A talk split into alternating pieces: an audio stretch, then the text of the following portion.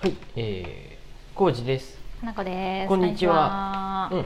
あのかなこ氏、はい、お出かけして、はい。アートに触れる2日間でした。おおー、アートに触れてきましたアーかト。に触れてきました。えっ、とですね、何2箇所行ったんですけど、一つ目は、うん、えっ、とね、名古屋のアルフレックスジャパンっていううん、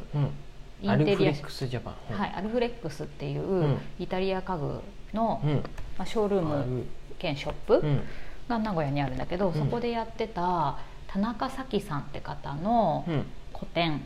うん、うん、うん、を見に行ってきました、はいはいはい。もうもうすぐ終わっちゃうのかな、うん田中咲さんって人を私結構前からインスタでずっと見てて、うん、とジェイさん見たどんなう感ん、じか今見ました。今カレンダーをね買って壁に貼ったんだけどあ、あー割、とねカラフルな色使いで、うんとなんて言うんだろう抽象画っぽい感じのうん描く方なんだけど、うん、この人の作品すごく好きで私、うんうん田中咲さんねうん、で実物を見たいと思ってうん、う、うんん、でそこであの、まあ、実際描かれたものとか作られたものが買えるっていうふうやったんうん、やけど、うんまあちょっとなんせ財源がないので我々 うん、なかなか買えませんでしたが、うん、買いたかったね。へえ、あの作品としてはね、うんこれ田中咲さんでちょっと探してみてもらうといいなと思うんだけど、あリンク貼っといてもらうといいかなうん、和紙にうん、カンバスっていうかカンバス型にこう和紙を貼り付けあ、これて和紙なんや。和紙なんてでちょ実際見るとね印象が結構変わる、和紙にペイントをしとるんやけど、うんペイントしつつもコラージュコラージュってわかる紙カットして貼り付けてあるような、うんコラージュも含めて、うん、えー、と一つの作品にしてるから結構実際見ると、そのテクスチャーっていうか素材感とか、うん、うん、うん、うん、立体感とかがあってすごく雰囲気が良いへえ、そうでその和紙を使った作品もあれば、うん木の板に色をつけて、うんちょっと立体的なものもあっうたり、ん、まあ、何種類かちょっとパターンがあるんやけど、うんそうそれのねへえ結構大きい作品とかあったりしてそれとインテリアアルフレックスのインテリアと組み合わせて見せるっていうふうで、めちゃめちゃかっこいいですへえ。あんなの置きたいうん、ドーンって部屋のどっかの面にさ、我が家に置か置いてもうん、合うんですかいや合うよかっこいいよへえこの吹き抜けの薪ストーブの前とかにさ、壁紙ですけどいいです か壁紙ですけど、壁紙ベロンですけどいいですか壁紙ベロンと剥がれとるところもあるけど、うん全然いいんですよ、へえまあ、やっぱ大きい作品とかは50万とかはねそうそいういうふうになってくるけど、ちっちゃいのだったら3万円くらいとか5万円とかからある感じかな、ううんんでもある程度のサイズ感欲しくなるよねやっぱりそうなんやこれ全部一個ずつってことだよねまそうです一個まあずつ2作個っとるわけ対になってる作品とかもあるけどね、うんうんそう一つ一つ実際にペイントして、まあへ、え作ってるっていう、まあ、絵画作品です、あ本当やね、はいなんか抽象画っていうかタイトルが何って書いてあるかにもああそどううやねいうタイトルなんやろうって思いながら、うん、いろいろあるよそういうなんか風みたいなタイトルとか、確かになみたいなのもあるし、うん草原とかもあったりし東京バイクとなんかやったんやねあそうなの東京バイクロンドン支店内で個展って、であーね自転車のフレームにあペイントしたりとか、うんそういろんなところで個展はやってるし、うんあのーそれをパッケージにした商品とかもあったりうんするし、あのー壁とか窓ガラスとかに直接描いたそういう建物とかもあるうし、んめちゃくちゃいいと思いますよ。へえかっこいいうんうんいつかこの人の作品欲しいなって思ってるうんものですでそれを見に行ったとうんね、うんうんうんアルフレックス久しぶりに行ったけど知らないアルフレックスっていうあの家具メーカーさイタリアの家具メーカーがあってうん私大昔20年以上前にハローネっていうインテリアショップで働いてた時は、うんイタリア家具の ABC と言われた中で、アルフレックス B&B カッシーナっていうあ ABC ないね ABC そううそこがもう本当にこうまあ高級家具なんだけどもう今カッシー一ナは番イケてるみた聞いたことあいったけなどその時代、うんアルフレックスそうアルフレックスっていう何うんと B は何 B は B&B っていあう B&B へー B&B イタリーっていううん家具メーカーそれの B&B はそこまで有名じゃないかな、うんうんうんカシーナが一番有名やけどね、ううん僕でも知っ聞いたことあるっていうそう当時20年前はアルフレックスのマレンコっていうすごい有名なソファがあって、うんそれが浜崎あゆみさんか誰かしらアーティストがマレンコあった出てきたそう可愛いのモコってなってて、うへんえ、もうあれがね、うん劇的劇的というかすごい人気あでそのうなん頃や安室奈美恵が座っとったのえうん、浜崎あゆみあ浜さん崎あゆやっみたがかな、うんやったかが、まあ、うんずらっとあの多分あ家とか、ね、家で使ってたかなんかでで有名になってそのマレンコがめっちゃ人気やったねその頃今でね12万円から73万円って書いてある12万なんてあるうん、うんそうや書ねいてあるちっこいやつが12万基本は一多人掛け分そうやねすごいちっちゃいやつやよねあ一人掛けてかオットマンとかじゃないそうやね多分一人掛けでうん32万や、そうだよねうんイエスオットマンが一番安いそうだよねオットマンもいい感じやわ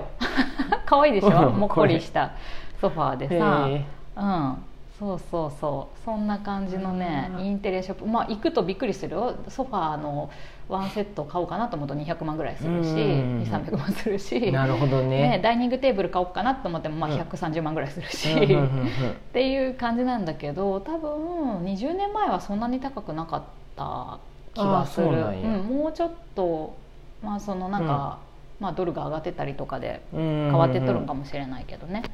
へえそうそんなのを見てきて非常に良かったなっていうのが田中咲さんの個展です。あえーはい。アルフレックス1個こうんの点、この何何何？アルフね。あこれぐらいが可愛ねかそれならトレッピー実用的でうん。トレ でもッピーっていうのちっちゃいコーヒーテーブルみたいなやつかうんうんうな。ん十二万円やね。それはでいはもこれ木材によって違う違かな、ったりもするよね。あグレーオークとかいやへ本当ねああいう家具見るとなんか全然世界違うなっていうー感じうはんうんうんするね。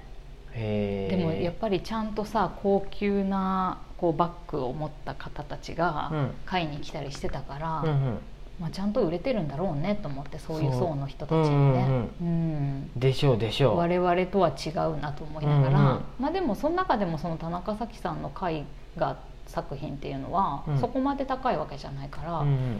うん割と買える感覚じゃないかなっていうような子だったね、へうんー、非常に良かったです。うんうんうんはいあでそれがい昨日行って、うんで今日はうんとね豊田市美術館うんうん我々が好きな豊田市美術館のうんゲルハルト・リヒター展っていうやつに行きたいと思って、うんそれに行ってきましたはいゲルハルトリヒタリヒター、うんあ名古屋って出てきた、ー、うん、ゲルハルト・リヒターさんドイツ聞いやったたこかとなない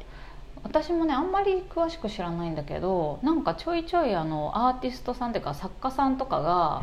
うん影響を受けたって話をへールハルトリヒタいいすごくいいみたいな話をちょいちょい最近聞くから、なるほどって思ってたらあ名古屋で展示やるんやと思っなんじゃてこれやなで有名なのがそのこれもゲルハルト・リヒターでうんあの調べてもらうといいんだけどこれが私もすごい見たくてアブストラクト・ペインティング、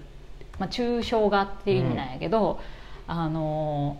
初めにアブはストラ、クトねうんは最初にこれもうね実物本当に見た方がいいなとで思うかいのこれ、でかいようん、で写真なんかでは全然伝わらんないけど、うん最初に油絵でしゃ割と写実的なっていうかうんと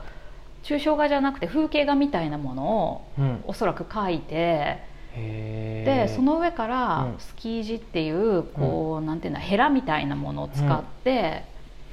こう削ったり、うんうんうんまた色を重ねたりすることで、うん結構うんこう元の絵がうんすごいなんて言うんだろうランダムな感じにうん見え隠れするような感じになるけど、うんうん、そこがすごいメッセージ性があるということで、 へ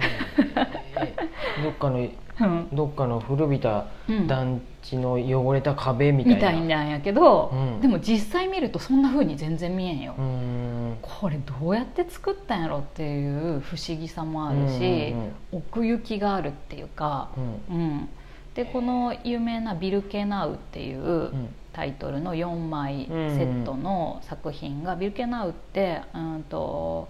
あのアウシュビッツ、うんうんうんドイツの収容所収容所うん強制収容所、うんホロコーストがあったところの、名前がビルケナウ強制収容所なんやけどへえでそこのビルケナウで行われていたその残虐な景色っていうものをペイントした上から、うんそのヘラでこうんうなんかランダムな感じで赤がいいんやねじゃあ入れ込んでることなんでか、うんそうこの残虐性みたいなものとか、うん怖さみたいなものがすごい伝わってくるうんへえ作品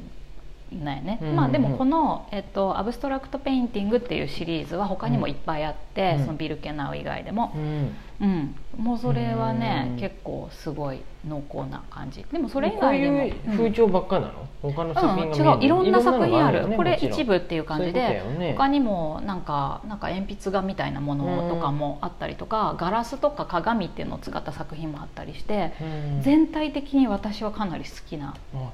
そうなんやね感じ、うん、で結構な点点数あったから見応えもあるし、うんまだ結構しばらくやってるはずだから、うんうんいいと思いますよあ行本く当と、やねうん、子供の絵とか女性の絵とかタイルが貼あってあそるうやつとかそういうのもあるいろいろあるあののねか見たことないような書き方してるどあでもこれとこ、うんそういう系やねこれとかも、ういうことあそれもそのアブストラクトペインティングのシリーズだよね、タイトルはいろいろ違ったりするけど、うんうんでそういう肖像画とかもさ書き方すごい不思議なんやって見ると、うんまあだから写真ではなかなか伝わらないんだけど、うんこの人の凄さっていうものがもう時間がなくなりそうやけど、うんうんまあたまにねこういうアートっていうのを見に行くとすごくね不思議な気持ちになるんやけど、うんそれが体感できるのが私結構好きだから、はいはいはい